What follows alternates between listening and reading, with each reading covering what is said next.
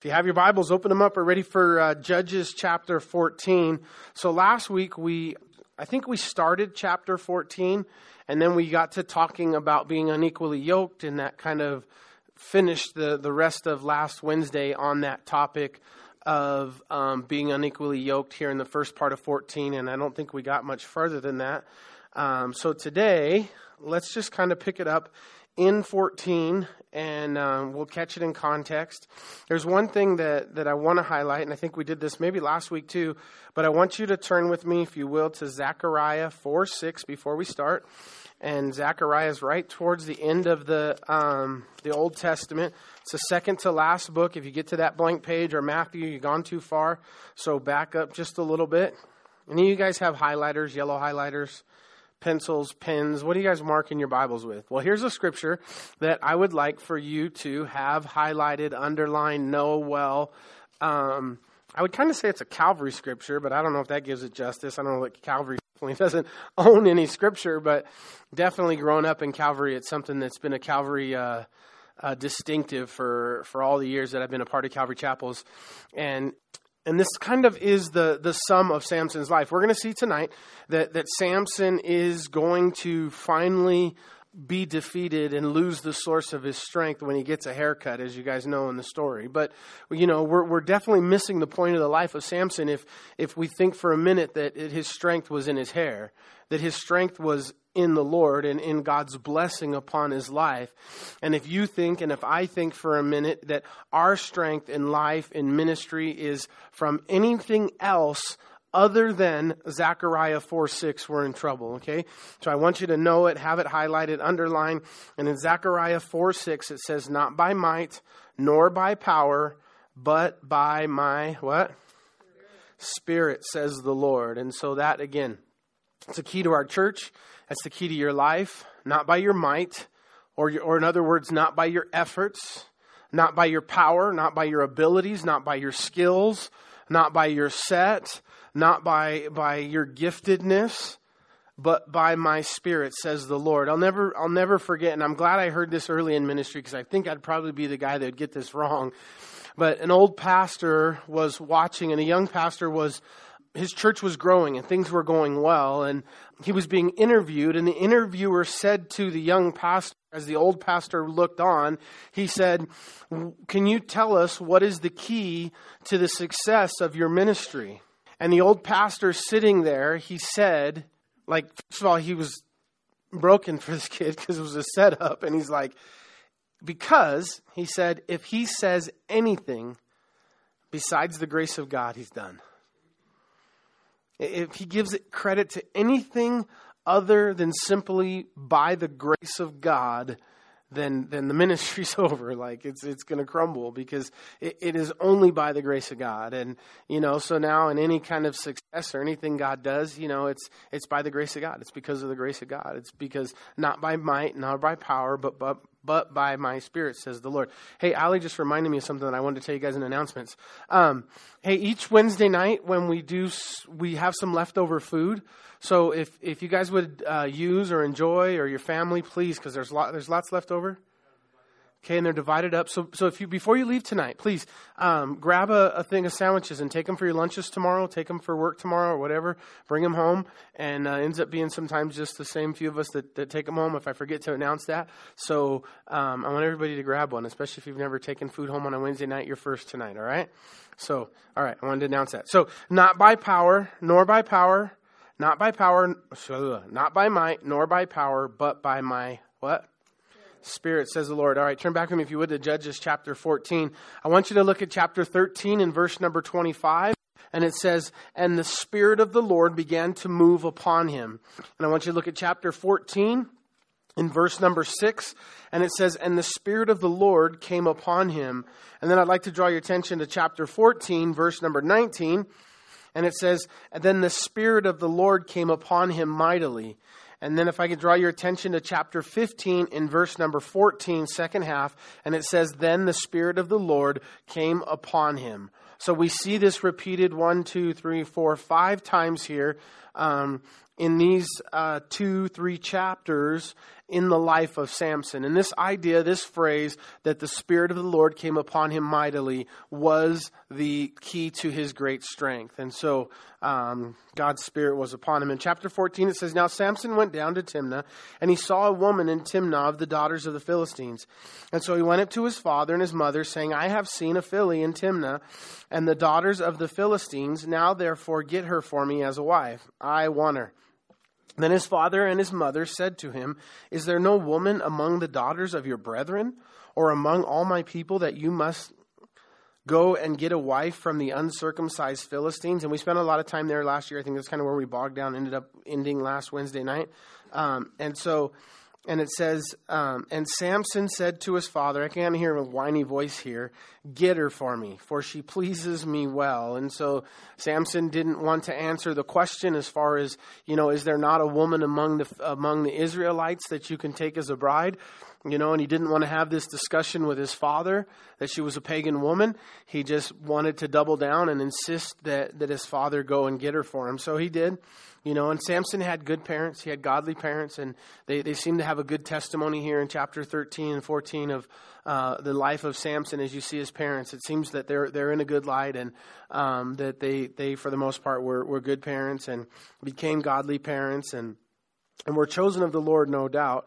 And so Samson in verse 5 went down to Timnah with his father and mother, and he came to the vineyards, uh oh, of Timnah. Why is that an uh oh in verse 5? Because he is a Nazarite. He was a Nazarite from his mother's womb, and there was three things that a Nazarite was forbidden to do. Number one was to drink wine or have anything to do with um, vineyards with they weren't even to eat raisins because they came from the, the vineyard. They were to have nothing to do with wine because it speaks of the joy of life. And again the idea of a nazarite is somebody who was separated unto god. And we, we kind of unpacked the idea of the nazarite last week and so we won't necessarily need to do it again. But um, we see it throughout the bible but we, we, we, we rarely see only in two occasions with, with samson and with john the baptist where somebody was a Nazarite from birth. And so John uh, the Baptist was called from, from his mother's womb, and so was Samson. So he was not to drink wine. He was not to touch a dead carcass, and he was not to cut his hair. And so um, it's actually a shame culturally in Israel to have long hair, for the men to have long hair. But it was again something that spoke of separation unto God, that he was called out and separated unto God. So he, you know, he really has no business in his vineyard. He really doesn't. He's it's it's breaking his Nazarite vow, and so he's there in the vineyard of Timnah. And now, to his surprise, a young woman, came, uh, excuse me, a young lion, a woman you know, I, I, said woman instead of lion because I'm talking to Samson. And usually his problems are a woman because he was a he man with a, you guys remember? A she problem. One more time. He was a he man with a what?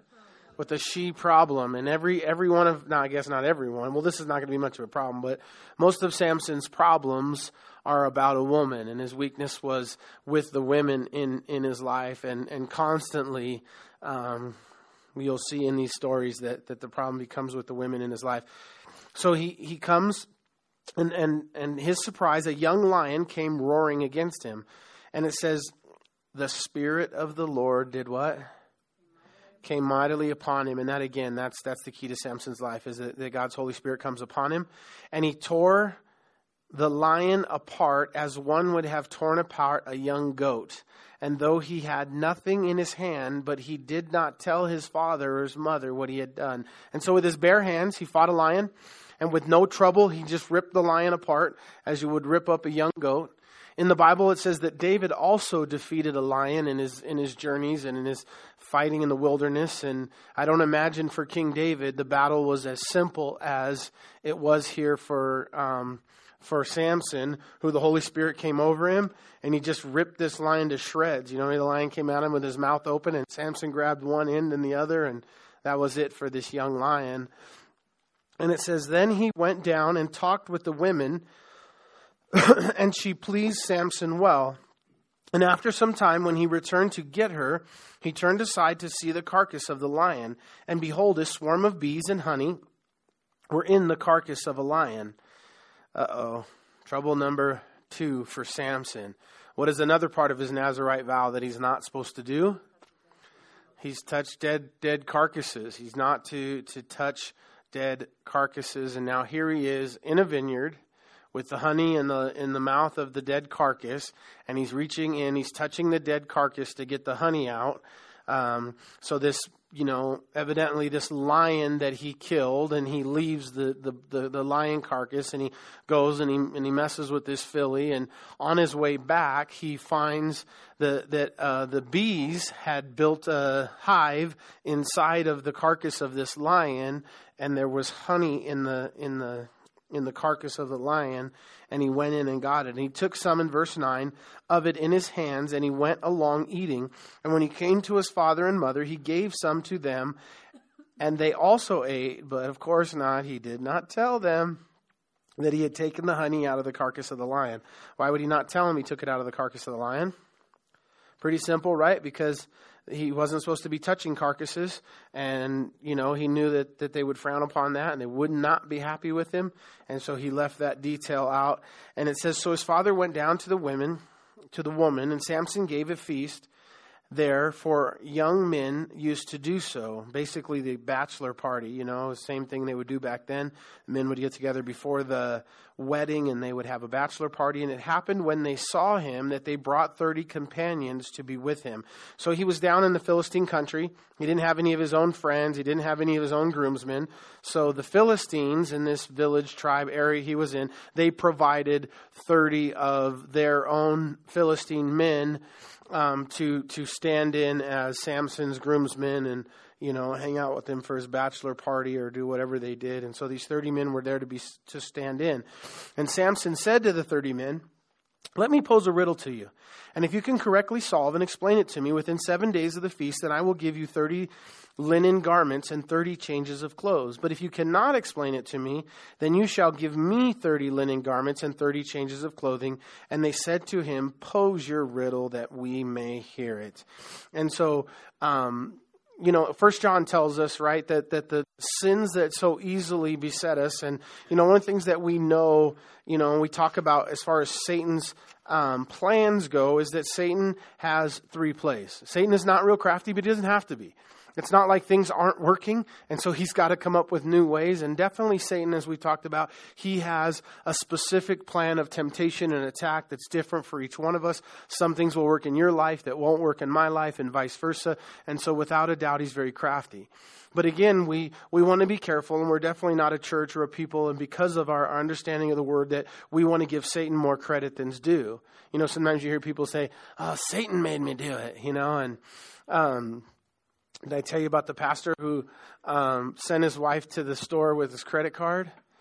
And he was so scared that his that the pastor's wife was going to spend all his money, and he, he he was kind of a tightwad, and he kept telling his wife, "Listen, if you get in the store and and and Satan is tempting you, you just say, "Get behind me, Satan! Get behind me, Satan! And don't spend my money." So his wife comes home from the mall, and she's got this really fancy, expensive dress, and um, the pastor says to his wife, what, what happened? Didn't you tell Satan to get behind you? And she said, I, I did, honey. She's like, he was tempting me. And I said, get behind me, Satan. And Satan said, it looks good from back here too. so I had to buy it. The Bible says that, that he that is in you is greater than he that is in the world.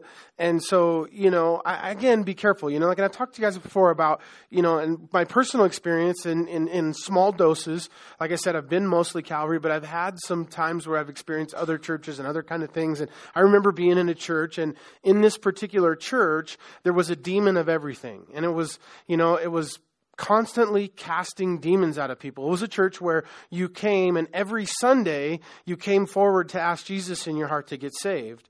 And and that's just bad theology. It's bad doctrine, you know, because if you're saved, you're saved. Once saved, always saved, and lest you fall away, Chuck used to say. But you don't need to come forward to get saved. You repent once unto salvation and, and, and your entire life unto sanctification, the process by which we, we go from the flesh to, to becoming more like Jesus. So we're constantly, we're going to be being sanctified our whole life in that process of growing and becoming more like God. But we only need to be saved once. But also in this church, not only would you get saved week, But if you had a struggle in your life, like if you came in and, you know, you told the pastor, I just, you know, I, have been trying to quit eating Twinkies and I just can't. I just, I just, the devil just tempted me and I got to eat these Twinkies. Well, then you had the, the demon of Twinkies and they would cast the demon of Twinkies out of you. And if, you know, if you were trying to quit smoking, then you had the demon of nicotine and, um, you know, and, and really terrible theology, first of all, because if, if you're a Christian, you cannot be demon possessed.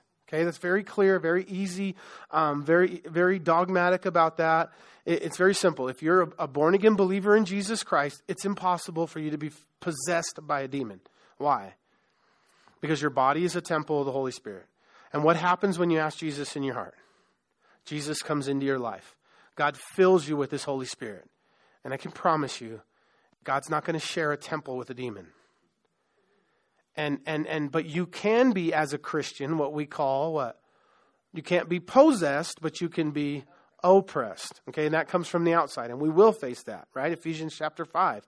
You wrestle not against flesh and blood, but against principalities and powers, hosts of wickedness in heavenly places. And so we, we're going to face uh, attacks from the outside.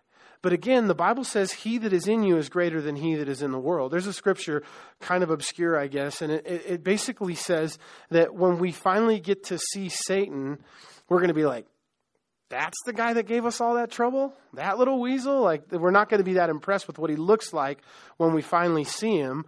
And, and yet, again, not, not to take anything away from the power of temptation or from the ability for, for Satan to destroy lives. But, but again, the power that Satan has in each one of our lives is the power that we give him.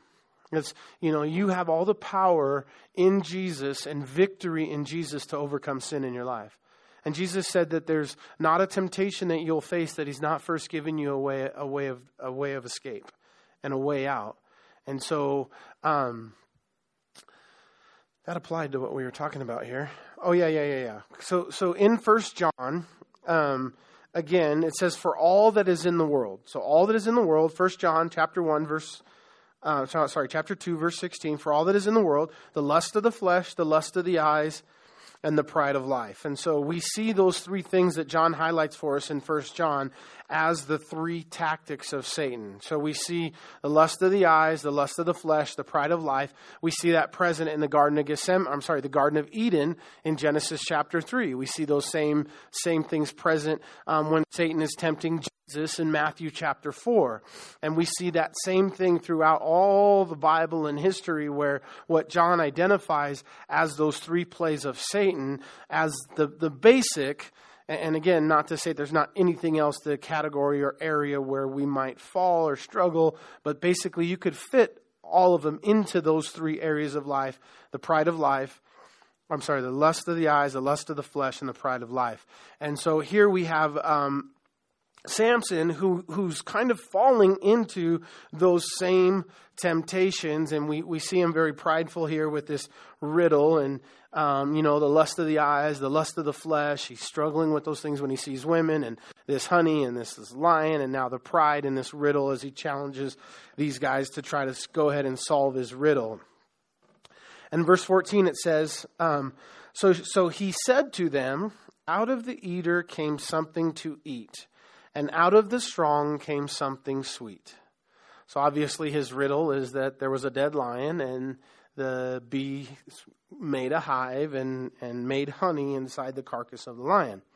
And it says, For three days they could not explain the riddle.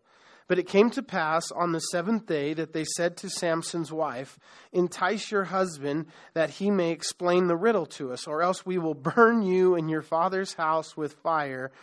Have you invited us in order to take what is ours? That is that not so? So you invited us here to be a part of your wedding and, and bride's grooms. Did you do that just to curse us and take what was ours? If you don't tell us, look what he says. Remember this right here in verse 15. They, they threaten that we're going to burn you and your father's house if you don't tell.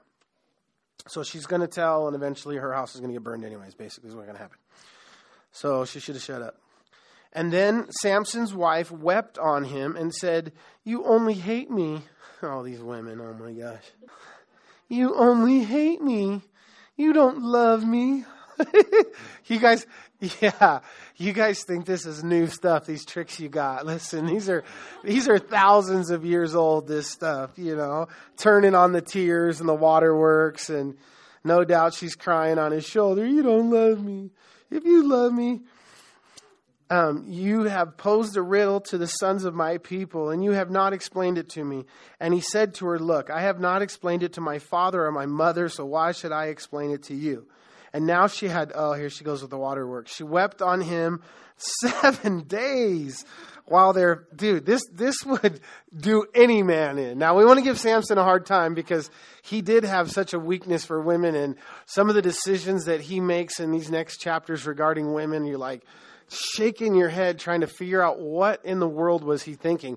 But seriously, seven days of her crying, I think, you know, the Bible says that it's, it's better for a man to dwell on a rooftop than in a house with a contentious woman. The Bible says that a contentious woman, this is the Bible, so don't hate me, all right? You got a problem, take it up with God. I don't write the news, I just report it. The, the Bible says in Proverbs that a contentious woman is like a dripping faucet. Do you know the Chinese use dripping faucets to torture people? drip, drip, drip, drip, drip. So no doubt that little drip on his forehead for a week straight, and he didn't care what he told her at this point, but he was ready to tell her. Now she had wept on him seven days while their feast lasted, and it happened on the seventh day that he finally told her because she pressed him so much then she explained the riddle to the sons of her people. So the men of the city said to him on the seventh day before the sun went down, What is sweeter than honey and what is stronger than a lion? So they solved the riddle. And, um, and so he said, If you had not plowed with my heifer, you would have not solved my riddle. So Solomon was romantic. Like, take some notes here, you guys. The last one was his filly. This one is his heifer. You know what a heifer is, right? it's a cow. It's a baby cow, but it's a cow. And um oh my gosh. So yeah. Yeah. So that's probably not a good idea, men. Calling your wife a heifer. Um, especially if you're you're newly married and you know you've been married 20 years and you took your wife to Hawaii, you might get away with it, but um, probably not yeah, but don't don't don't try that. So um, um, Solomon, who's not much of a romantic, you know, this this is really most of the most of the women that he was he was engaged with in in his life were were harlots. This particular one was not, but I guess there's not much romanticism that's necessary when she's a harlot. But um, and it says in verse 19 our phrase, right, for the life of Samson, not by, not by power nor by might, but by my spirit, says the Lord. Then the Spirit of the Lord, verse 19, came upon him mightily, and he went down to Ashkelon, one of the five major cities of the Philistines, and he killed 30 of their men, took their apparel, and gave the changes of clothing to those who had explained the riddle. Um, you know, one of the things, again, I, I just have a, a, little note here about Samson, but there's a couple things to note about the life of Samson. Um, we highlighted a couple last week, but I want to remind you. Now, number one, we don't, we have maybe two, I think, but both are really lame. Neither one are Samson really, um, we don't see any devotion in the life of Samson. One of the things that we see in the life of Joshua, one of the things that we see in the life of David, one of the things that we see in the life of Joseph, um, the life of Daniel, as we study these Old Testament characters, is it's, it's commonly recorded for us that they prayed, they sought the Lord, they, um, they heard from the Lord. And, and nowhere recorded, and not necessarily nowhere, there's a couple small that I'll highlight when we get to them, but you don't see um, Samson having devotion with God. You don't see Samson seeking the Lord. You don't see him inquiring of the Lord. never is that um, um, recorded for us that he has any kind of personal devotion um, between him and the Lord. And then a lot of what the judges did um, throughout the history of the judges of Israel is they, they would get the people together and they would oftentimes gather armies or they would gather um, some kind of following. But Samson never did that. He acted alone through his entire year as um, in his ministry as a judge to Israel, and he's always alone. Every time you see him, he's acting alone. And so here again, he acts alone. He he has no accountability. He's nobody to you know check him and and make sure what he's doing to keep him accountable. And it's never good for us to not have accountability and to act alone. And it was just kind of his character too and his personality. So he goes down to Ashkelon and, and he kills 30 Philistines and strips their clothes. Now, what I'm curious to know is did he strip their clothes first and then kill them? Or did he strip their clothes and then take their bloody clothes off of them and throw the bloody clothes at the feet of the, you know, the 30 guys, the 30 groomsmen that he owed these 30 garments to? But nonetheless, Samson went down to Ashkelon and he killed 30 men, took all their clothes off, and that's how he paid his debt. And so his anger was aroused, and he went back up to his father's house. And Samson's wife was given to his companion who had been his best man. Yikes. So he didn't even get the girl. He never consummated the marriage um, no no marriage in the in the ceremony. You know, he at the end of the ceremony, the seven days when it's about to come to that point of consummation and finishing and ending, Samson gets upset. The spirit of the Lord comes on him. He heads up to Ashkelon to go get these thirty garments to pay his debt. He gets them and he comes back. And by the time he comes back, his what would have been his future father-in-law gives his bride to the best man in the wedding. Um, and we'll hear why. Hey, there's one thing in verse four in chapter 14 that that I passed that I just want to um, kind of just talk about because I think it's important in our understanding of the life of Samson. Um, in verse four, it says, "But his father and mother." Did not know that it was of the Lord, that he was seeking an occasion to move against the Philistines, for at that time the Philistines had dominion over Israel. And so I, I, I, don't know. I think I have my personal opinion on how I would understand verse 4, and I don't necessarily want to give you my opinion or, or put mine on you. You can kind of come up with your own. But, but basically, you know, when we talk about the will of God, because some of these things for Samson were sin.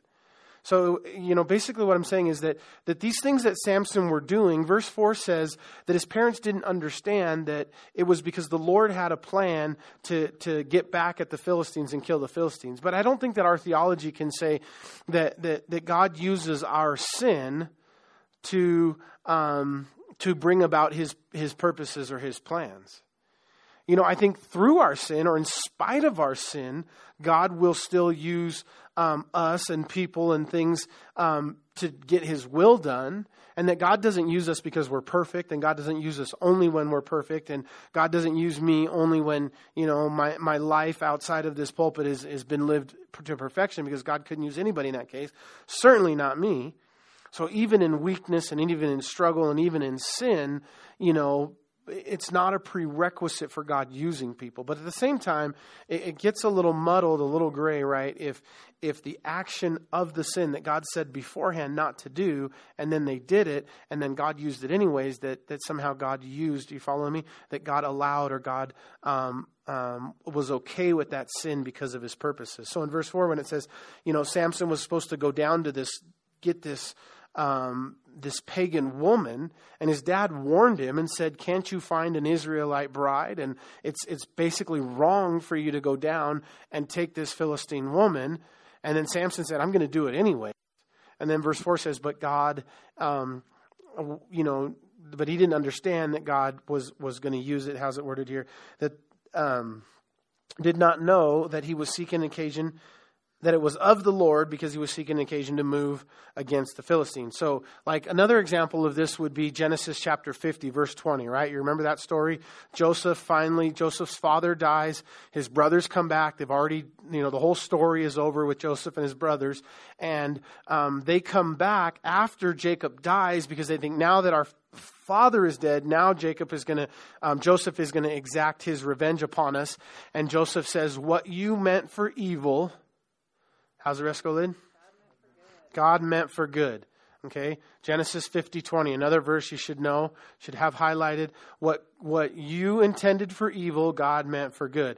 And then another place in the Bible, the same concept that, that what Satan intended for evil, God meant for good. That's another concept that's biblical, that sometimes things that, that God allows Satan to do with the intent of evil, God allows it for good. For example, um, God allowed Satan to use Judas to betray Jesus for what would be the, the world's greatest evil, But, but what came out of it was, was God's greatest good when Jesus died on the cross and defeated sin and death on, on, on our part. And so what Satan intended for evil, God meant for good.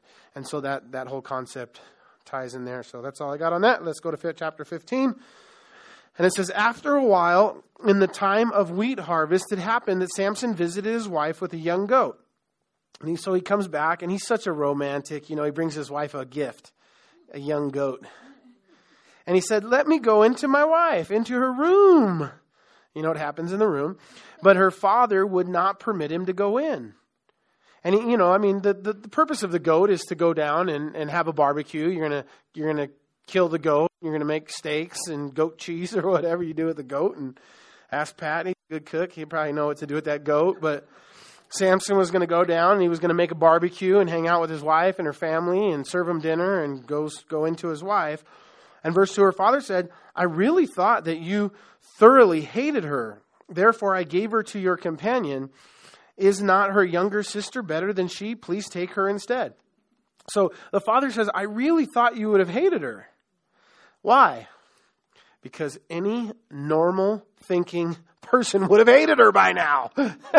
and there's no way that I could envision anybody wanting to take her back after what she did to you except for one person in history. Who?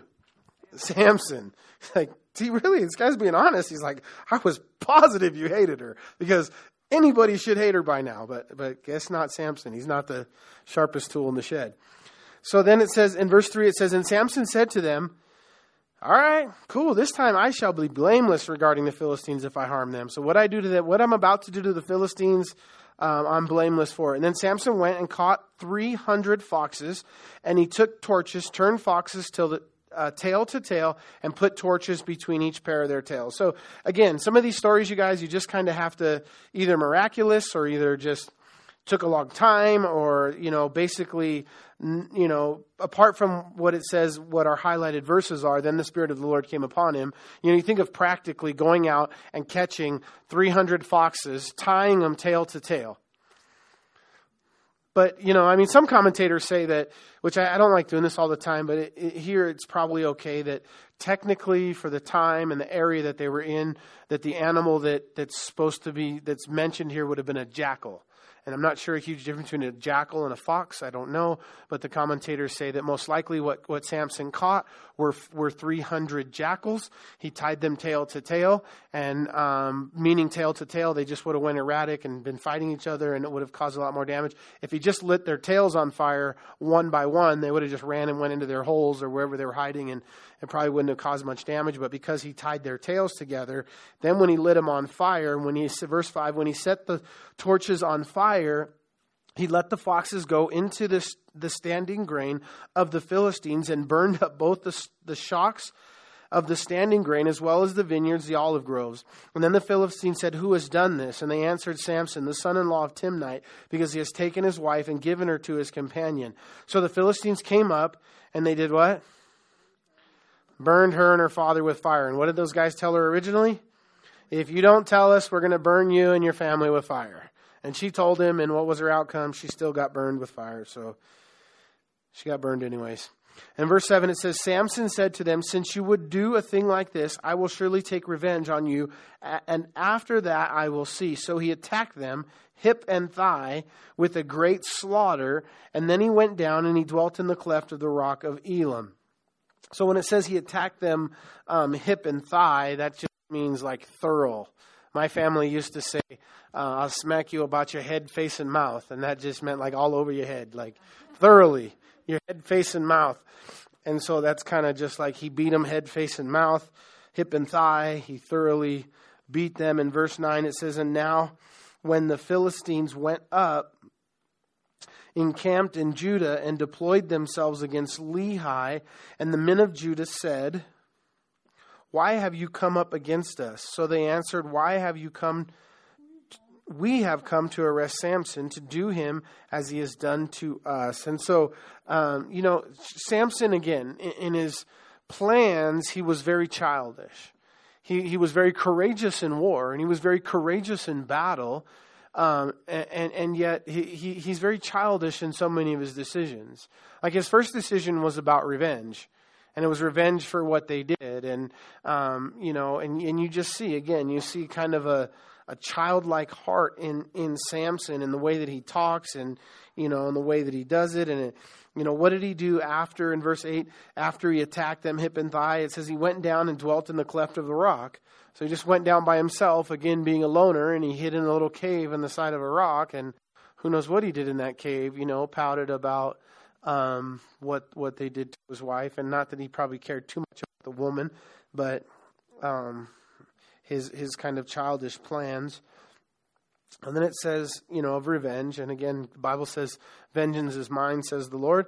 And in verse um, number 11, it says, Therefore, 3,000 men of Judah went down to the cleft of the rock of Etam and said to Samson, Why would they send 3,000 men after one man? this dude had to be legitimately bad to the bone. Like, I mean, you talk about like legitimate, you know, killer or whatever, or, you know, the stories and the, you know, who Samson was. These guys were so afraid of him. And, and, and, you know, his folklore and his legend was so legitimate that they, they sent 3,000 men for one guy. One guy. Not like 30. You know, we would send maybe somebody really bad, we'd send three, right? 13, 30, 300. They sent 3,000 men. You know, the funny thing, it was the only time recorded here where Israel actually got together to do something against Philistines.